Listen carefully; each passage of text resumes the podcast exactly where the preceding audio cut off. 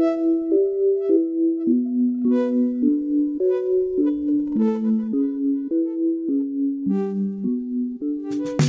back with another episode of the Think Deeper podcast. We'd like to thank everybody for listening and a happy belated, one day late uh, Mother's Day to all of our mothers who are listening. I um, hope everybody got to enjoy a good Mother's Day meal. Whether you're, are you guys more of a, a home cooked Mother's Day meal or more of a go go out to eat Mother's Day meal type of family? Man, if you don't have reservations, you gotta you gotta stay and cook. I, I mean, I like making stuff anyway, so I would say go out to eat. I mean, only because who's the one doing Who's the one doing All right, happy Mother's True. Day. Go cook yourself a meal. Right, right. Bring yourself breakfast in you bed. do the cooking genius. Have you had my cooking?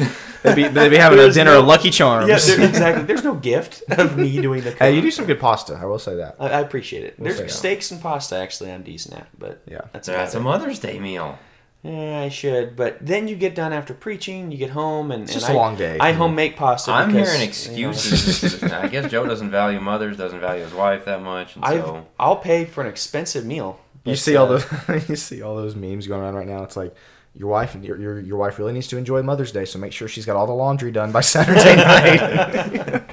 I saw Hey, one. I saw one. It was like make sure that you uh, schedule yourself to go golf and fish so she can have quality time with the kids. It's terrible. No, but seriously, happy Mother's Day to everybody Mother's listening. Um, yeah. So the episode that we're going to get into today is one that I think actually affects a lot more people than maybe we realize.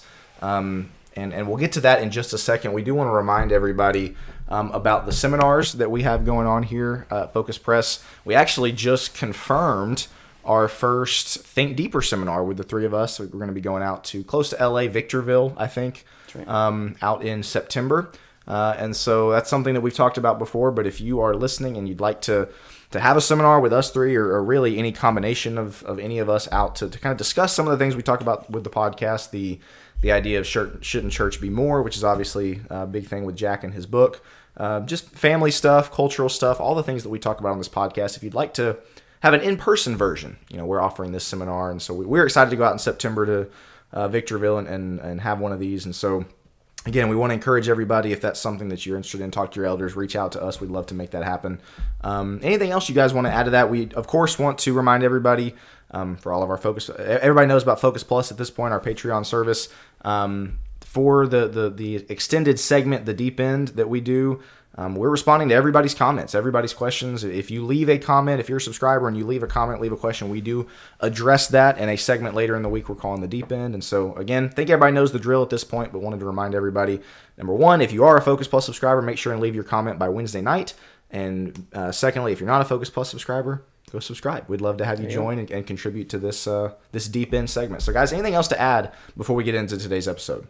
I don't think so. All right, I'm actually gonna gonna hand it off to Joe. Uh, if I don't know if that's an audible for you, Joe, I'm gonna hand it off to you because this is something I think you you got a lot of knowledge in. You got a lot of experience in at least dealing with this problem. So get us into number one this episode, and number two why we chose to have this episode now after we had our episode about marriage. Absolutely, yeah. So last week we talked about marriage, um, the marriage crisis, and uh, it's just it's it's just that it's a crisis. And so we started to think about we've had one on the list of friendship, um, how to have good friendships, things like that. We started- Relationships, yeah, yeah. relationships. But we started thinking along the lines of man, what if we did a relationship arc, um, and we discussed the relationship or the friendship crisis, because as you're you know talking about yeah i work with a lot of people and loneliness is key right now and i think we're more lonely than ever we're more isolated than ever and so what we're seeing is a lot of people who are just struggling with friendships. They're struggling to connect with anyone even within the church. They may be active members of the church but it's kind of the old thing of you can be in a crowded room and still be lonely. And i think that's happening a lot more than maybe we'd like to admit. And um, we have to do something about that. We want that's that's why we wanted to bring this up is there are a lot of people struggling. Young middle age old we'll get into that in a bit of kind of the differences and such but everybody at every age i think right now is more isolated and struggling uh, with loneliness than ever and we want to talk about that how do we develop these godly friendships what does that even look like um, friendships with the world friendship people in church things That's like what I was going to ask, and this is not in our outline, so once again, kind of an audible here. But I think maybe one of the reasons why this is such a problem, and Jack, maybe this is where I'll hand it off to you, is we don't really know what the concept of friendship is. We don't know what that means. I think because of social media, which we, we've got on there that we'll tackle later, because of just the general shallowness of our culture these days, the idea of a friend or a, a friendship is has really changed from what it used to be. You know, back in, in older times when a friend was somebody you had in your home, you were close with, you, you knew a lot of things about them. Nowadays, what is a friend? Oh, I, you know, I maybe see him every now and then. I'm, I'm friends with him on Facebook, of course. You know, we, we, we, we like each other's posts and we comment on each other's posts, and you know, maybe again, maybe we'll check in every now and then. But to us, that's a friend. I don't really think that that is the, the true definition of, of friendship and having a close friend. Long story short, I think it's changed over the years. So I don't know if you want to elaborate on that again a bit as we get into this friendship epidemic. Maybe one of the reasons is because we don't know what it truly means to be a friend or to have a friendship. Yeah, that's a great point, uh, especially with the social media thing, which again, we're going to get into using it for good and using it for bad and, and how it hurts friendship and how it can help friendship. But it's almost like what porn is to sex in that like you, you just simulated it, but you didn't actually get the the a cheap version. Yeah, and, and you didn't get the things that it was intended for. And so like, okay, I like your post, you like mine. If you get more than like four people who like your post, you don't know who all the people were. And so I can think, oh, I like that person's post. I engaged with them. They probably didn't even know that I liked their post, or maybe they saw that and it's like, okay, there's no connection there. Yeah. And it's like, well, I feel like I know what's going on with your life. It's like, no, I, I know what you posted on Facebook. I don't Yeah. know what you don't post your hard days on your life. We've talked about it a million times. We, we post our highlights. We post the fun things we're doing and all that. And it's like, oh, so and so went on vacation there. You know, I, I I'm in touch with their life. Like, No, you're not. yeah and so but again mentally and, and that's why i make the porn analogies like mentally you've got this thought of you know okay this is real and all of the things that are supposed to come from it don't and so um yeah no i think that is is a really big thing that leads to the loneliness feeds the loneliness is you know you you get the i don't know the dopamine joke could talk more to that stuff of oh i connected with somebody but you didn't actually connect with somebody. And and so we've got you know kind of different levels and forms that loneliness is taking. Young people it's a really big one of you kind of are surrounded by people in school surrounded by people but the older you get as you grow into adulthood keeping those friendships is hard keeping those connections is hard and and and so there's just a lot of people out there who don't have somebody they can turn to they don't Yeah. have maybe older mentors they don't have I, I don't know that is something you see a lot in therapy i guess I was just gonna say, think about how dark of a place it is for young people. Let's say they have a really bad relationship with their parents. So they, they hit their twenties. They don't have a great relationship with their parents. Their friends are all gone. They're in different states. Maybe they don't have a great relationship. Most likely, they don't have a good relationship with the older people in their congregation. Right. Who are they going to turn to? Who are they talking to? Who do they have? Thus, the the loneliness problem, Joe, that I'm sure you see a lot of. It's got to stem from they've got bad relationships in every other area. They grow, they they leave their age group that they were in with school and college and their youth group. They don't have anybody. I've had Christians and non-Christian clients alike tell me. I've heard this multiple times. You know, I appreciate you as a friend, but I also pay for you, and Yeah. that's really difficult. And you're my one, you know, my one friend. Like Yikes. that's not great. Yeah. That's not where I want to be as a therapist. I want you, and, and I push them out into more social situations and and working on friendships. But yes, I mean, there, there's. I think this is the rise in therapy. Is you have a lot of young kids that are they don't know where to turn. Older people are not as sold on therapy. A lot of it's kind of like rub some dirt on it. So there's still that generation. But I, I have worked with older folks. Loneliness is key in almost every, I don't know if you want to call it pathology, but almost every issue is mm-hmm. you say, okay, how is the, the support structure in your life? Do you have friends? Do you have family? Do you have people that care about you? And some of them genuinely do, or they're, you know, most of them, though, it's either very complicated family situations or no, they don't have anybody, and specifically in friend groups. And so what we've done, we think about, you know, how did it get this way? And you guys are already talking about it. Consider public school. How many people are public schooled? You go from same age group, same age group, same age group, same age group. You leave. Maybe in college you can extend that, and you get into the big bad world, and it's like, well, not everybody's my age. And and how do I? I got used to talking memes with my fellow sixteen year olds. Now I'm out in Video games, you know, and video such, yeah. games and such how do I talk to this guy at work? The guy's 40. He's been in the industry for the last 20 years. I'm a newbie. I mean, what we have nothing in common. And so we've made friendships all about what do we have in common? Mm, and you see yeah. this a lot of, of as, and I guess, I don't know if we want to get into the, the younger middle age elderly. You see that a lot with the middle age of like the friendships are based on what we have in common. But I do want to move to kind of the, I don't know. And and I forgot on the outline. I think we had talked about this is also the rise in addictions. As you're talking about the rise in therapy, obviously I specialize in addiction, and I think addiction is loneliness in action. And I've also said depression is loneliness in action, but that's why addiction and depression go hand in hand. Is when you're lonely, who do you turn to? When you feel unworthy of love, when you feel rejected, when you feel abandoned, how do you soothe that? How do you A vice of some uh, some sort of vice, of course, and that's how it turns into addiction. So how does it go from like, hey, I like the you know, I, I or maybe it's a sip of alcohol or whatever it is to an addiction. Yeah, porn may feel good, um, but how does it turn into an addiction? A brown eating a brownie feels good. I'm not addicted to brownies. How do I have the you mechanism su- to you sure you're not addicted to brownies, Joe? Maybe close. Maybe close. Yeah. don't press- say I'm don't would say I'm addicted to sugar. much. Yeah. yeah, that's very true. But how do you have something that feels good but I can moderate? Wh- At what point does something become an addiction? It's when it starts taking over and like it, it's basically it becomes the vice for the things you're running from. So I'm running from feelings of loneliness into it and so much of loneliness is I don't feel good about myself and I don't feel worthy of being around people. And so you run into all these things. So this is a real problem. And, and I think, Jack, you had said, we weren't even talking in light of this context, but you had said earlier about fentanyl being the um, number one killer in people under 40 right now. Is that right? So fentanyl overdoses, well, that's addiction, right? And, and that's killing so many people and they're lonely and nobody wants to talk about that either like who who is talking about the overdosing and, and the addictions some people but it'll last in the news for like two minutes and i think partly it's pharmaceutical companies and everything else i don't want to get into big pharma but i do think there's kind of a conspiracy to shut this up because you have a serious national crisis going on and we're not talking about it in the least Yeah. rooted in loneliness mainly Yeah, I think the therapy rise is is obviously the, the big evidence for that. Um, I don't know if you had anything. To, I want to get us to the social media Yeah. question since we've already really touched on it.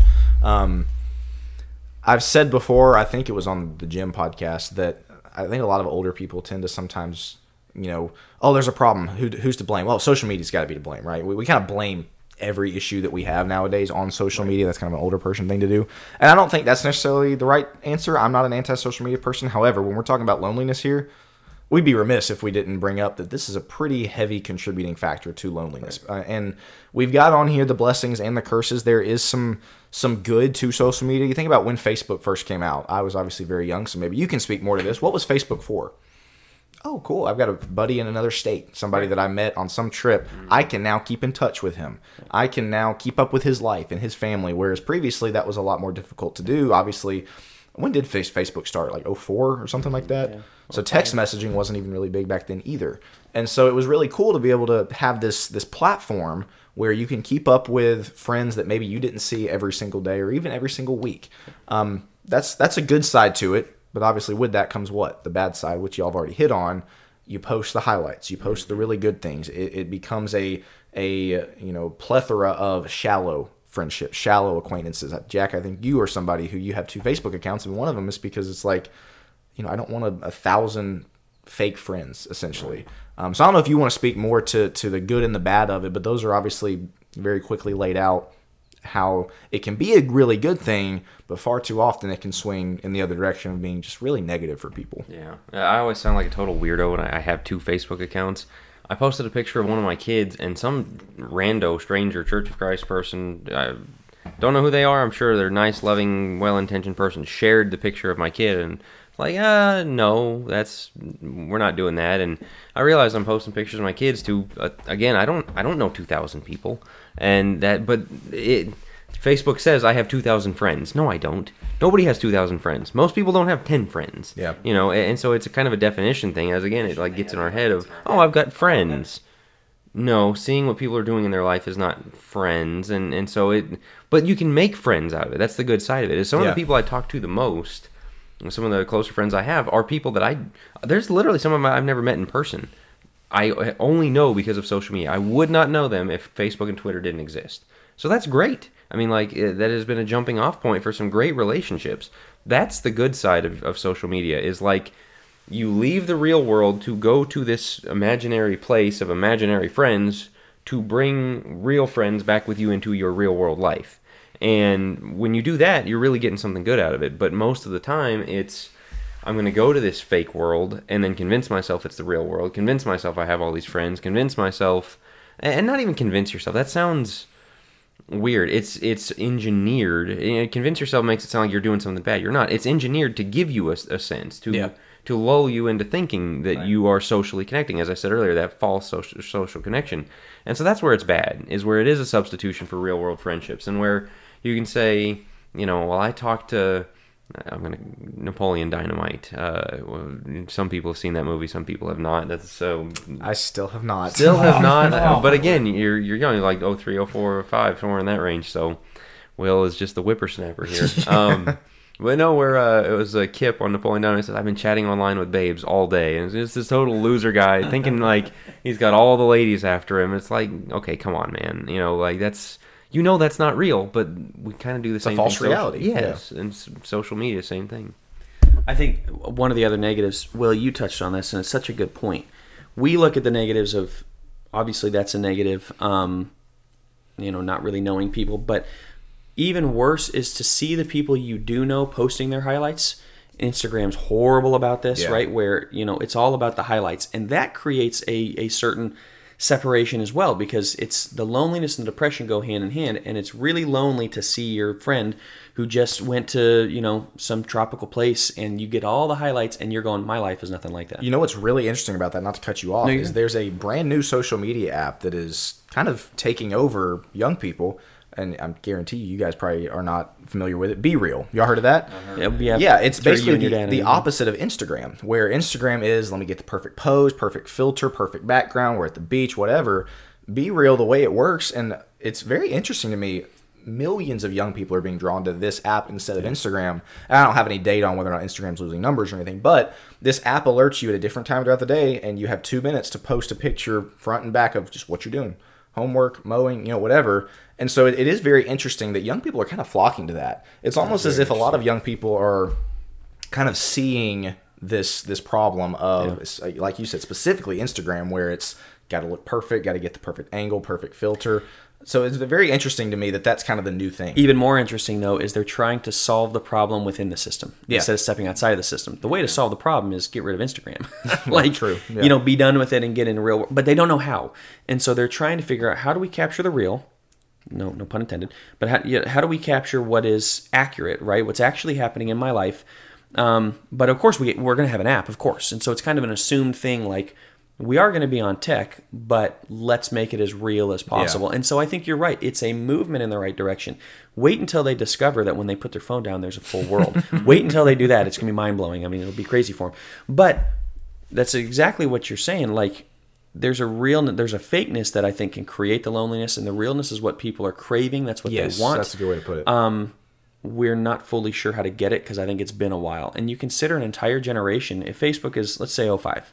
I think Napoleon Dynamite's 04. I don't know why I remember that, but it, it seems like 04. Doesn't matter in the least. Both of those, you're going to have a lot of people, if there's younger kids, that are like, when the world's Napoleon Dynamite, which just hurts, Jack was like hurts my heart. 25 in 04, wasn't he? Something like that. I mean, he was old. he was old. Uh, but uh, 2005, you have an entire generation of kids that have grown up in the social media Yeah. world. And Twitter was what, 07, something like that, 06. So they don't know anything apart from this. And we look at it as loneliness as a major young people problem for that reason. The problem is you also had a lot of middle aged folks that didn't have any good relationships before that and they saw it as let me connect with my high school sweetheart. Let me connect with all these yeah. people right which that's caused all sorts of issues but all these people from high school let me go back and relive the glory days. Let me connect with this person that person. And what they started building their own life as well and and so they lost the what was real what was true what was accurate. Um, and so we look at it as an old person problem but who dominates facebook right now? It is not the young kids. The young kids are going to be real. Yeah. things like that snapchat. Um, which tiktok and i'm sure there will be others coming Snapchat? What kind of boomer are you?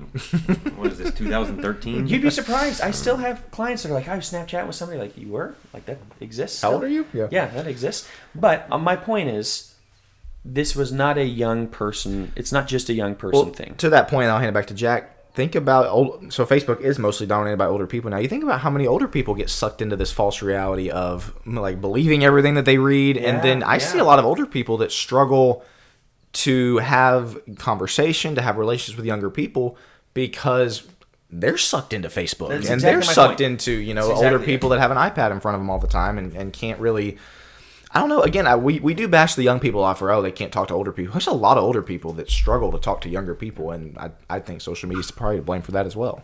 Yeah, uh, to get off the social media thing just a bit, I think it is kind of a result of a lot of things that have been coming for a long time. In that, you, you start tracing this back to, to, you know, Joe mentioned middle aged people, you know, who came to this before social media might have been having struggles with this and, and things like that. But divorce, you know, broken, just fractured, shattered families. Makes it hard to have friends. I mean, there's stuff, books, studies, all kinds of stuff on the children of divorce. They have a hard time with friendship. Well, when you've got, I, I don't think the number's ever been 50%. That's the, the meme number. About 50% of people are divorced, marriages in a divorce. I don't think that's true. But you do have tens of millions of Americans grew up in a divorced home. That has a social effect. Yeah. But you also have the social effect of a a society that's fracturing and running in a million different directions where you know we we joke about like 80s music and you know Brad and Melinda Brad and Will's parents 80s music people Journey and and Styx and Foreigner all, all that stuff. Yeah. and it's like that was a shared culture that they had. And so you grew up in high school and everybody that age knows all of those songs. You could line up 10 15 year olds right now all of them listen to something different. I mean like there's just there there's and I know this is me getting old, but there's celebrities that you hear of that it's like, who who are these people? You know, uh, and uh, but that uh, like there's a bazillion celebrities, bazillion musicians. bazillion- There's no shared culture. There's no shared values. Where Christianity kind of, even if everyone wasn't Christian, it was the underlying value set. Yeah. And so to start a relationship with somebody. If you went to the same school, grew up in the same hometown, listen to the same music, eat the same food, Same know movies, the same of it, people, yeah. play the same sports, watch the same movies. Starting a friendship's really easy because you already have that much in common. Today, you've got to start out on like, okay, who are you from the ground up? We got to lay all that groundwork before we can see if we have enough in common to hit it off. And so, I mean, like socially, we're in a place where it's really, really hard. And so you end up with older people shut up in their homes. We were talking about this before we started. 24 7. I mean, like, they might have two hours of social interaction a week. That's awful. I mean, Yeah. especially as the church, we, we cannot allow that. And, you know, in a place where there is this loneliness epidemic, the one place that shouldn't be true is the church. Right. But you got older people that way. You got middle aged, you know, and, and young family people. Uh, you know, young families like us, life is so busy. You don't have time for friends. You're running kids to stuff. You're, you're you're trying to raise a family. You're trying to get your career. You know all that stuff taken care of. And then we talk about young people, social media, and and at, at every age, it's very hard to connect with a human being at this point. I want to get real specific on that question, and maybe we. I'm going to jump ahead here of this biblical friendship part of our outline that we've got. We want to talk about some of the th- some of the friendships we see in the Bible. They're you know really special friendships. You got Jonathan and David, obviously, and some of the others in the New Testament. I'll save that for a second. But Jack just hit on something that leads me into this next. Why church relationships are hard. Why church friendships are hard. And I, I've got a, again kind of a very specific question I want to ask because this is something goodness knows I me and Rachel struggle with. We're super close to you guys, and sometimes we only we only see y'all at, at worship services, which we, we hate, but it's just because of life is so busy.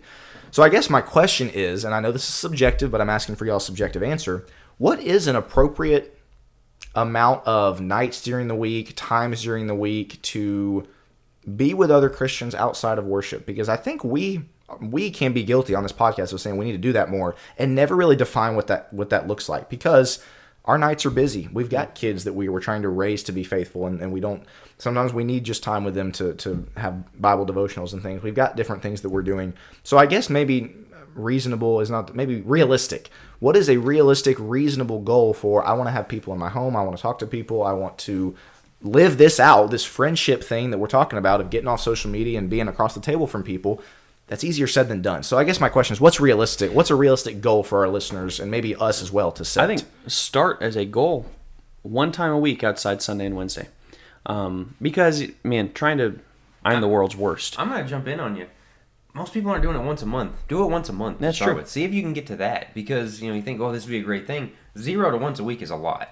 You know, but when you have somebody over one time in a month, you go, this is really cool. I want to do more of this. You know, but uh, there's so little of it right now. Like you're talking about, we're so busy that if you got one a month in, it'd be like it, would, it might be life refreshing. That's a great point. That's a great point. So yeah, even start there. Um, I mean, I think when we were doing it, we came into to Jackson Temple and started Tuesday nights, and everybody was it was an open house. Jack, you've done this in four, and you were doing it long before we were Um, Gospel Comes to House Key, I think, was a book that that is fantastic on that and something that really inspired you to do that. I think. Um, and the idea is just have an open house. Anybody who wants to come over, and so you invite. We invited the entire church. It's a small church. Tuesday nights, we had so many good discussions. open door Tuesday- policy, Yeah, open yeah. door policy. So we were seeing people Sundays, Tuesdays, and Wednesdays, and then occasionally we get together. Somebody to invite us over on a Friday, and man, uh, that's when the church is inviting each other over. My schedule has been such where I haven't allowed it. Well, I'm really trying to move things out of the way to do it because you realize how important that is. Yeah. Because where are the church relationships when it is just a Sunday, Wednesday thing? You can stand around and talk for an hour, uh, and and a lot of people do, which is really good. I think that's fantastic. But that's also they're not walking alongside you in some of the struggles, and loneliness happens when you're like in a rut or when you're down and out and you really need somebody and you look around or you go on your friends list and go who can i call Yeah. what what can i do uh, in that situation it's great that i can talk to them about the recent sports event that took place or you know the football game or i can talk to them about something new that's coming into town like you know that's cool. What do i do when things are really going poorly? Uh, who do i reach out to? And that's when loneliness is is hit, hitting the hardest. What's going on in america right now? COVID, crazy political climate, crazy every climate pretty much, um, division on social media right and left, um, the Republican nominations coming up soon, you know, things like that. Lots of division, lots of, uh, you know, that doesn't even get into money, um, inflation, how that's hitting Yeah. people. People have problems, is what Yeah. I'm getting at. Real problems. Who are they going to talk to about those things? If the church can't step up, they literally have no one. Well, okay, I want to say this about that, you know, about how many times a week, and, and to Will's question, you mentioned Sunday and Wednesday. I think one of the things the church hurts people in this way is when we as a church try and go past Sunday and Wednesday, that the church calendar gets so full that you can't. Like organizationally. yeah. Yes, and and so we're trying to create fellowship opportunities, service opportunities, Which I think is a good goal to opportunities. start. It- Yeah. yeah, it's it's a good thing for churches to do, but you get to the point where it's like one of the reasons I can't have somebody over, you know, hospitably That's a good point, is yeah. because the church calendar is so full. And for the other people, it's kind of like, well, hold on, I'm going to church Sunday morning, Sunday night, Wednesday night, ladies class, you know, and then a, a fellowship event or or something else a week. And I've got to find time to have a, somebody Raise over. kids. I've got to have somebody, or I got to go to somebody's house, and that's kind of another church event. And so now I'm at the point where I'm giving five time, five days a week to the Yeah. church, and it's like, You can burn out. and, and there's that spirit that's like, well, you know, you just need to put the time. in. No, uh, life is busy. Family prayer. There, there's there's a lot going on in this world, and so as churches, I think that's really something to pull back on and think about. Like, are we filling the church calendar up so much that people don't have a chance to actually connect? Because at a church potluck, you can fellowship great with somebody. It's not the same as sitting across from your, kitchen table. I want I want to speak to that because, and we talked about this before, the value of homes, the value of being in homes. You can go out to a Mexican restaurant Sunday after church, and it's great. And trust me, I think that's better than nothing. Be in each other's homes. There is something different about sitting across a, again a bowl of chips and salsa at a Mexican restaurant. It, it's a lot more shallow as opposed to going into your own house, having people over there eating your food. You prepared it for You're them. sharing it yourself. You're Yep. sharing yourself. Right, and you know one of the things that me and Rachel, when we were in Decatur, um, we were working with the young people, and we tried really hard. Hey, we're gonna do family stuff, not just youth stuff. We want families to get together, families to be involved, and so we would have try to have a meal and devotionals once a month. And you know the comment, and my personal goal was I want these in members' homes. And it, I was asked, you know, well, why don't we just do it at the church building after worship? it Be be a whole lot easier. And that's what I brought up is I, I want us to see each other's homes. I want us to see meals being made. I want us to see sitting on each other's couches and floors and singing in homes instead of singing in a church building because I want young people and families to see church and church life and church family exists outside the four walls of this building. It exists outside of just the organized activities like Jack was talking about. It needs to exist in homes. There's in in the sex addiction line of work we talk a lot about being it being an intimacy disorder. What is intimacy? And one of the books that i um, take from the most talks about intimacy being vulnerability plus authenticity. And i mean how much do we lack that? Part of being in the home is just that. There's Yeah. a vulnerability to people coming inside your house. And what i would also encourage we've talked on the podcast before about this as well but i would encourage people to maybe not have everything Spotless. clean, spick and span, you know, uh, spotless. Like, be real. And it's okay to be real with people. It's okay to be authentic with people and to be vulnerable because part of why you're having them in your house. No, I mean the pigsty and you know you haven't picked up crumbs off the floor. Yeah, obviously there's some things like that, but that can deter people as well from having people over. It's like, oh, I just, what would I even cook or what would I do? It's like, make PB and J's. The point of it is to have people in your home and to Yeah. invite friendships. But why are why are friendships difficult? Jack, you hit on this with divorce. I'll take a quick therapy break here uh, just to explain, I think, why it can be difficult for people. A lot of it is attachment. That's why divorce hurts so much. Is you go from a loving mom and dad who who both love you and you're together to now you're being pulled between parents.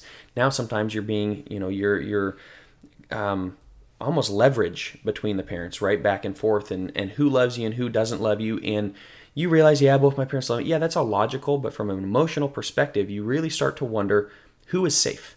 Who can I, you know, what friendship can I have that's not going to fall apart on me, that's not going Right. to break my heart the way my parents did?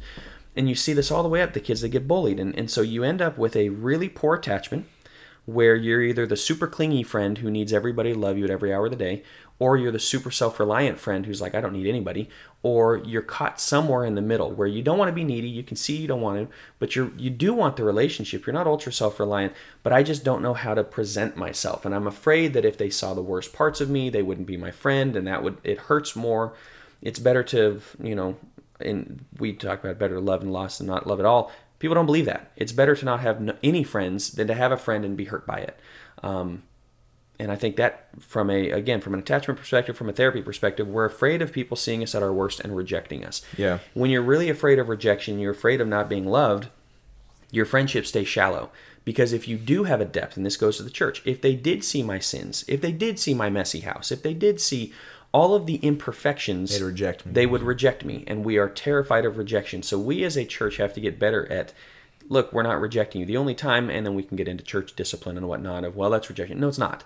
That's actually love. I mean, the church is supposed to love one another, and that means we don't reject each other. We call each other to a high standard if we see it, but we're not here to reject. We're not here to ridicule or anything that everybody's all afraid of. A lot of it is projection onto the church. That's what they do. No, they wouldn't.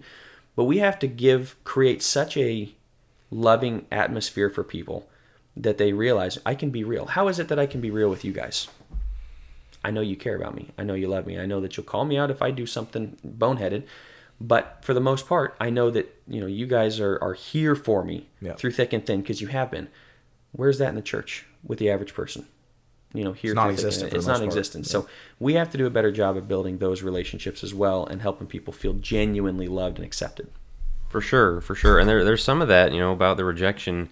I think we're going to do a follow up episode, I, I think, of on the conflicts, on on where it goes difficult, on working through some of the hardship. What to do, yeah, yeah, yeah. because church relationships are hard, and and getting started is hard. And I think on this one we're more on the getting started because man, that first step is a really uncomfortable, hard first step.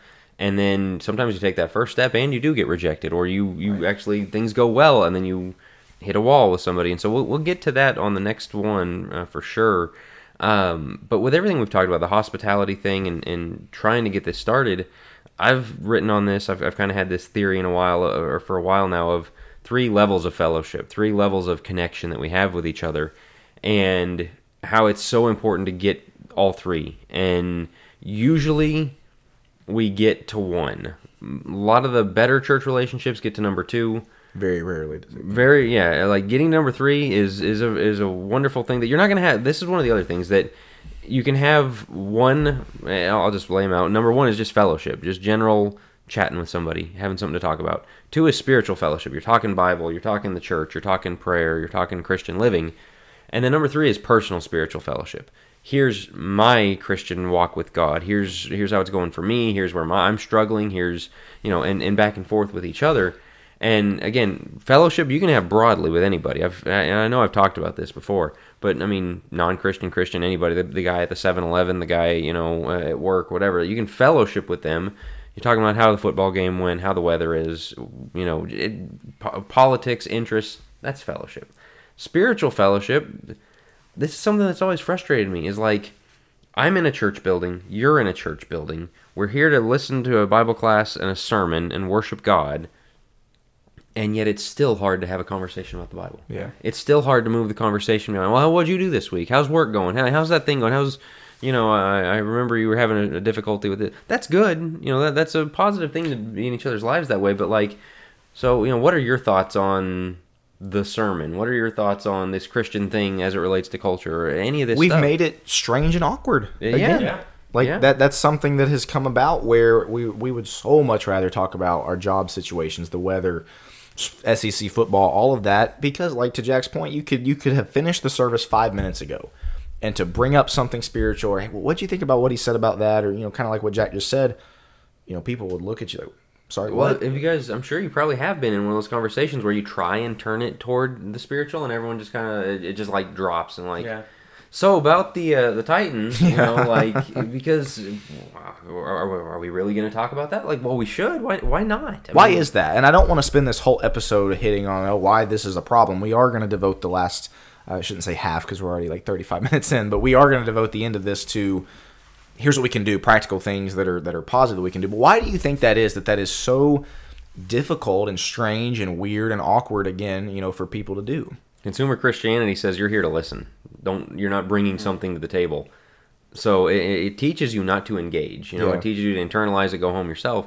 And so it's that's one of the things as a church we can start doing of like, hey, bring something to the table. Like here's what we're studying, be ready for that. But I, I think that's just kind of an underlying thing. But there's probably more obvious surface ones as well. I take it to a, again a personal perspective of people really being afraid of like, what if I don't know what to say? Yeah. I'm out of my depth. Got to have the right answer. Right, I got to have the right answer. And pff, boy, I don't know much about that. I can tell you all day about the Titans. Like I, I boy, I read their schedule. I know what exactly what's going on um, with each team that they're playing. Okay, how much do you actually know about the Bible? And Yeah, so we're true. to your point. We're okay sitting and learning and listening to that, most of which we'll forget by Tuesday. But what you know, we're okay sitting and learning. But when it comes to actually engaging on those topics, which is what makes it stick, that's what causes these things to become real to us. We're out of our depth. We're so afraid of like breaking that facade and and showing people again the weakness of like I don't know what I'm talking about. What what's going on there? It's easy to kind of have that. You come in, you sit in the Bible class. Nobody knows if you are a, a theologian or not. Yeah. Like you just just get to sit there. But when I have a personal conversation and I ask you, well, what do you think about the sermon? Uh, you know, I don't know, I don't know. Like let's shift it because we don't want to show the vulnerability. What's so interesting about that is you just about any you know you have a a, uh, a lectureship. uh, You know, I even I went to a franchise meeting recently. You have a any kind of setting where there's lectures and then there's like group discussions, and you ask people at the end, "Hey, what part did you enjoy the most?" One hundred percent of the time, what do people say? I really enjoyed sitting across the table and, and, and discussing these things. Every time. You hear that all, every single time, and so you know, I'm not saying we need to do away with sermons or anything, of course, but I do think in many cases congregations can do a better job of uh, again they get such good reviews when hey you got a you got a, a round table discussion on xyz everybody's contributing. Everybody's bringing something to the table rather than just one guy kind of like you're saying you're just there to listen. Again that always is what everybody enjoys. A marriage retreat was the other one where it's like you got lectures and then you've got group discussions. Everybody always loves the group discussions. And i think that's such a a, a big deal to again you've got everybody bringing something to the table you're sharing ideas. That's what we're getting at here with this idea of spiritual fellowship. You're all sharing in these things. That's right.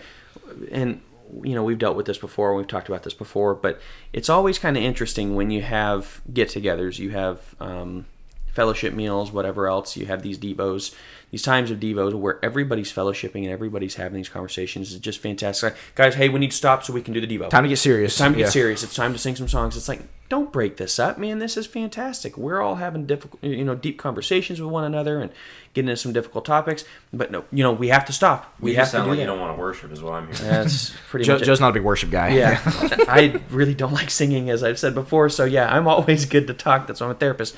But that's a like. I think sometimes we sell ourselves short of the importance get what of you're what you're talking yeah. about, Jack, of, of this spiritual fellowship and the personal spiritual fellowship. That's that third side. That's something few of us are going to be able to experience. We get it with one another, and it's special. Like it's really special, and that's As I said, that there's going to be a limited number right. of people. You're not going to have that with everybody. Yeah, don't don't go seeking to have this with 50 people. It, it- Yeah. it's not wired that way. I mean, you look at Jesus, three inner circle, 12, you know, and so and so forth, and where there's a lot of people. even his own family point. he wasn't super close to Right, yeah. and so you know they, they didn't get that inner circle, and so you you're gonna have that, and that's okay. At least try for the spiritual fellowship with as many as you can. yeah, yeah. That's exactly it. Um, We've got ironing, iron sharpening iron on there. I think that's probably the most quoted proverb ever. Um, but you know, you think about what's going on in many congregations today. Is you know you don't have iron sharpening iron. You got two people coming together, living separate lives. Hey, how you doing? Move on. And I think the whole point of that that concept is we make each other better. We are we are through this personal spiritual fellowship. We're sharing our struggles, we're sharing our burdens, and we are just making sharpening each other. I mean, that's the whole point of the proverb.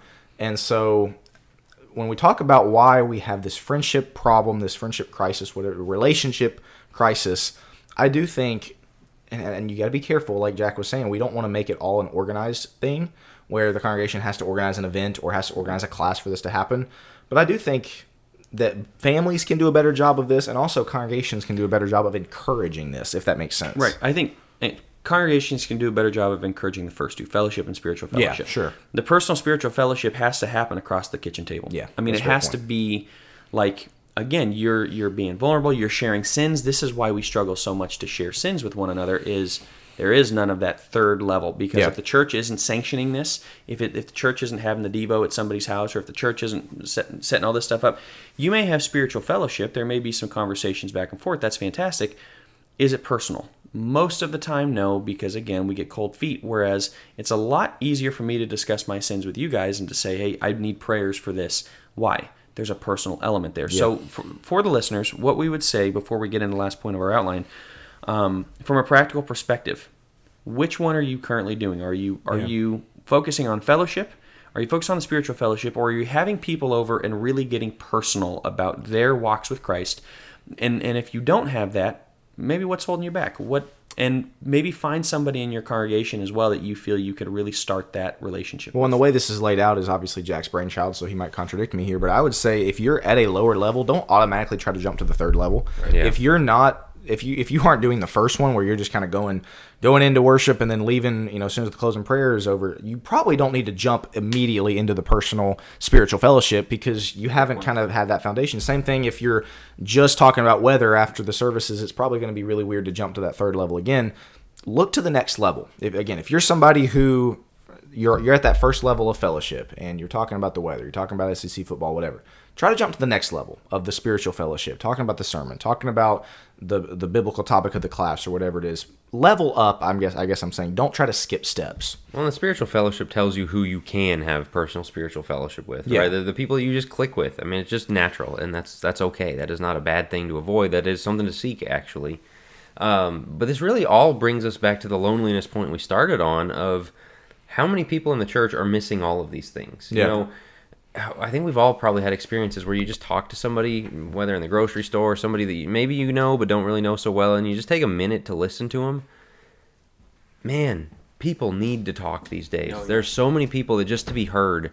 You can tell it makes their day, but they just they have so much to say, so many stories to tell, so much on their heart and mind, and they've got nobody there for them. And and so that fellowship, the church can provide that, should provide that spiritual fellowship of like people want to follow God. People's hearts are in the right place, but you know, kind of the Ethiopian eunuch thing. Well, how do I know unless somebody teaches me? You know, how do I, uh, uh, you know, just what what does this mean? I, I've had so many good questions about the Bible. Uh, When when I was serving in full time ministry, my favorite moments in my entire ministry were the times where I would get a call from somebody in the church on a Tuesday morning saying, "Hey, I was reading in like Matthew chapter 12 and Jesus says this. What does this mean?" Like That's yes, cool. it's Yeah. so great. Like you want to be available to that because people have questions about the Bible and where are they going? They're going to Google, they're going to YouTube, they're getting really bad answers. Yeah. And then the personal spiritual fellowship is man, all of us are supposed to bear each other's burdens.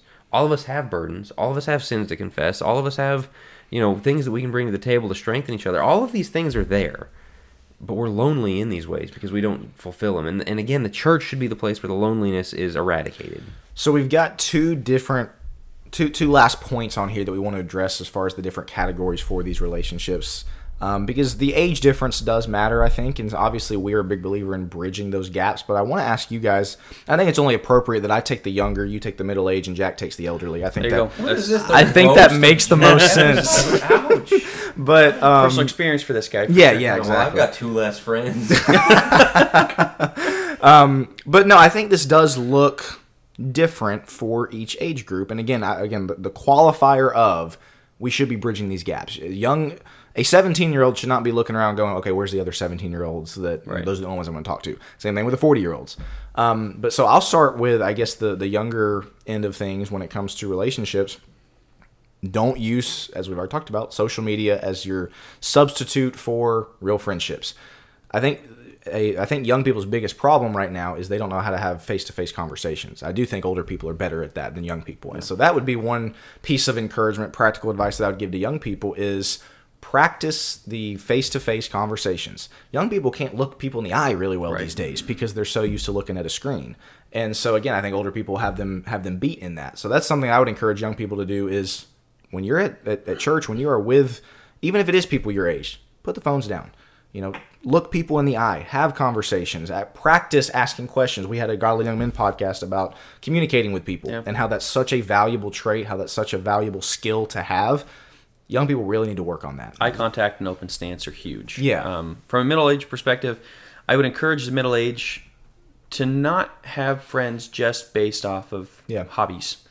Um, I got my golf buddy, and I've got my, you know, for me, I, I got a hockey buddy, and I've got the guy. Yeah, we do some spiritual things. Like he's kind of my church friend, and that we have all these friends, but we don't have a friend that we can really go to about everything and that we Mm-hmm. can share with. And so what we end up doing is we got these lunches or whatever once a month, but this They is all end up we- being acquaintances. Exactly, it's a poli- my politics guy. What that does is it keeps the relationships all shallow, Yeah. and it's shallow about different things. And so no relationship has the depth of I want to know what he thinks about this, this, this, this, this, this, this. You see this with a lot of middle-aged men who are very lonely. That's why actually they're they're skyrocketing suicide numbers. And you see mantherapy.org, I think, and you know they're advertising during playoff games and such. Why? Because so many men are lonely, and why are they lonely? They have friends, they're around, you know, they they see people at work they don't have the depth of relationships. So for the middle age, and then for the middle aged women, they just get on Facebook and you know gossip all day, um, and that's not ideal either. And so what I would say is pick one or two friends, some guys that you really want to cultivate the relationship. Maybe it starts with this is my politics buddy, but there's more there. I love that word cultivate because this does have to be built. This Yeah. does not happen overnight. This is not something you can just snap your oh, okay, we're really good friends now.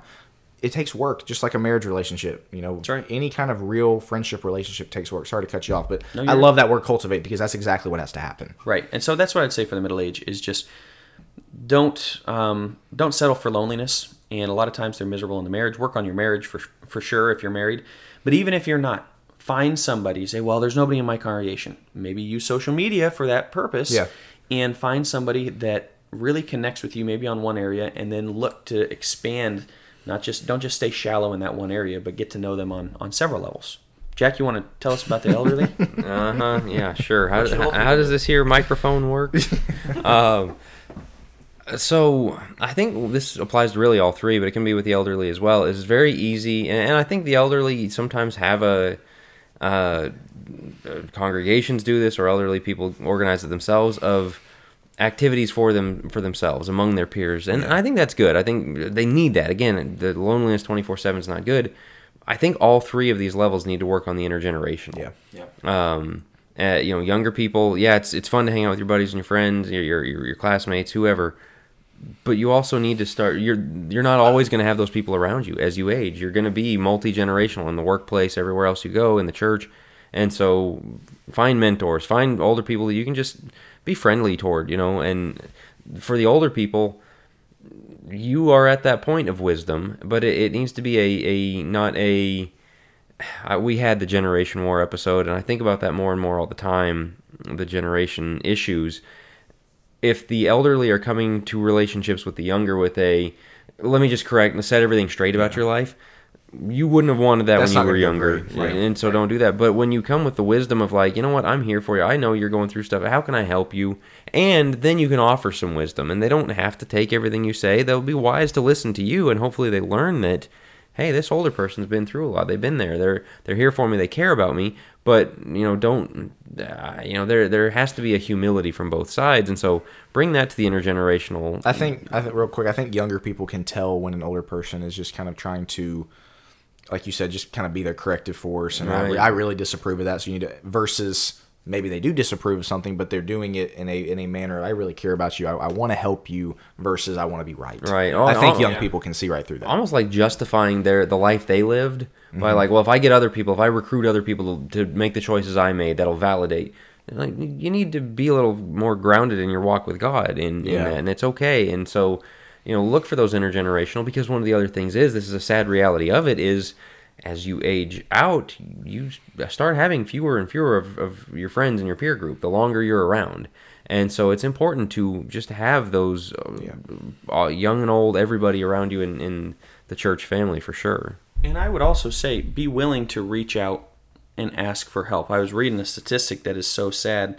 Um, let me see if I can find it. Yeah, Joe was not just perusing Facebook for all those who might be watching our Focus Plus subscribers and have Yeah, his phone definitely out. Definitely not.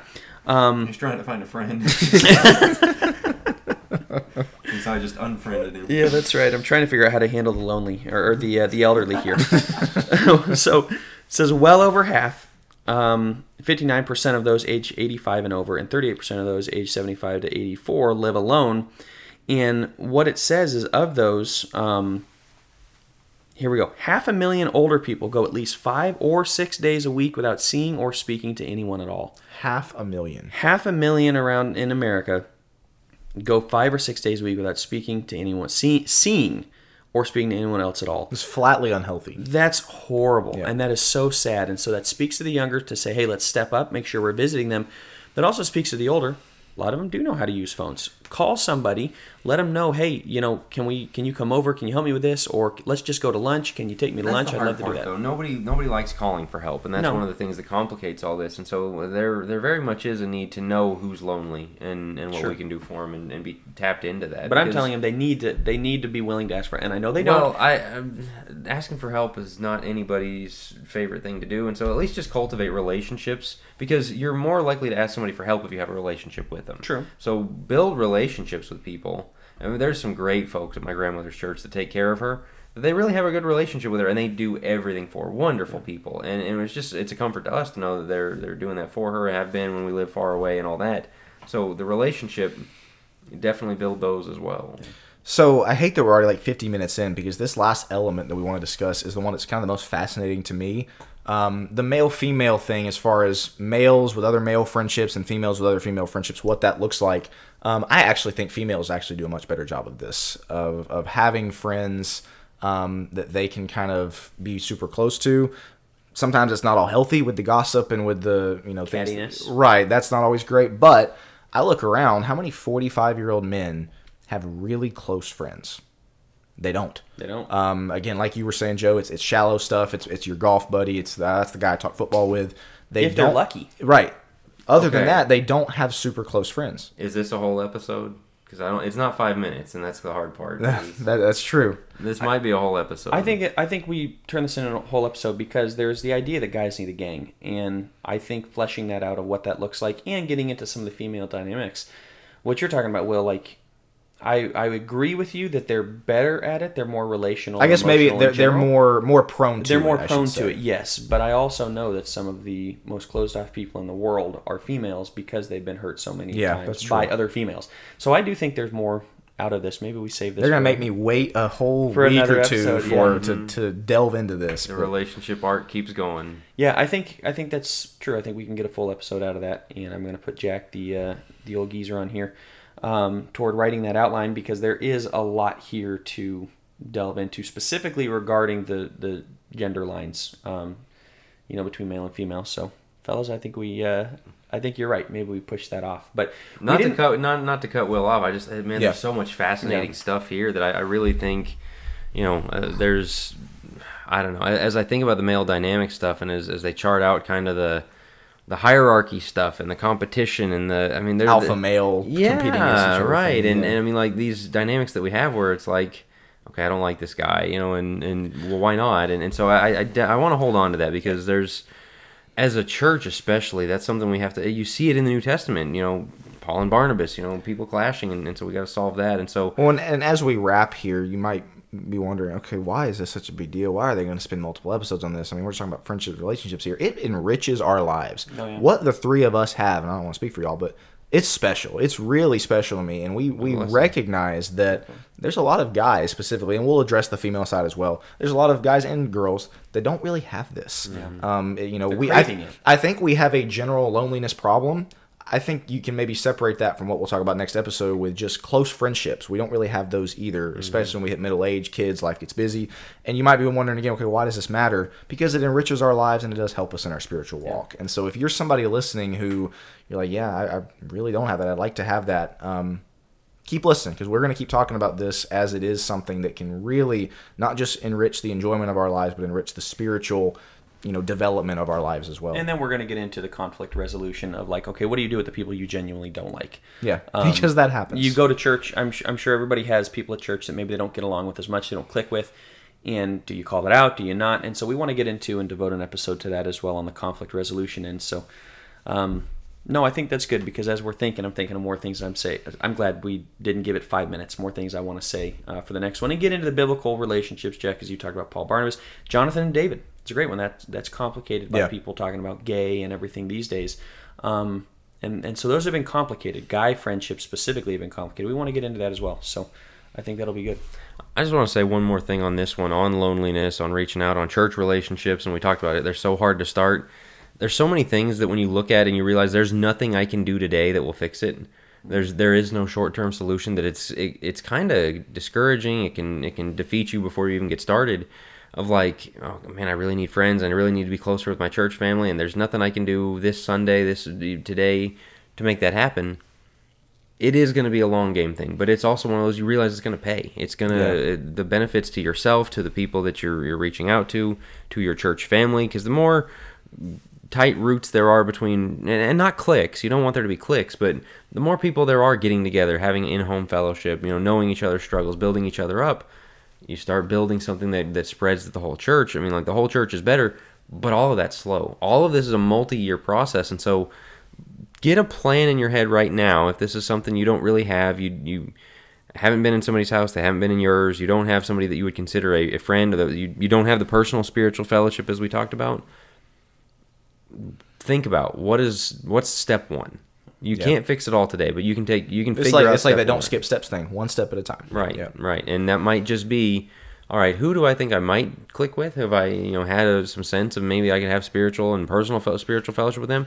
Invite that family over. Invite that guy out to the co- coffee. That woman out to coffee. What? and don't take let, a step. Don't let the awkwardness scare you off. Again, we, we don't want to to talk about it like it's not going to be awkward at first because it probably will be, but you got to get past it because then it won't be. I do want to encourage everybody. We talked about at the beginning. Um, if you're a Focus Plus subscriber, leave your comments, leave your questions. This what the what's what we engineered the deep end segment for is for this very purpose. And so make sure and let us know what comments, what questions you have by um, Wednesday night. And, even if you're not a subscriber, we love reading everybody's comments and everybody's contributions on Facebook, on social media. I don't think we have a specific group question, group think question that we're going to ask. Maybe we'll, we'll come up with one after this episode. But we always like hearing from everybody. And so if you've got a thought on this, maybe an angle that we did not cover, something that's helped you in your life, as we always say, be sure and let us know about it. Comment so we can all see. Um, guys, anything else to add before we wrap up this week? If not, we will wrap up right there, um, and we will talk to you guys next week with another episode of Think Deeper.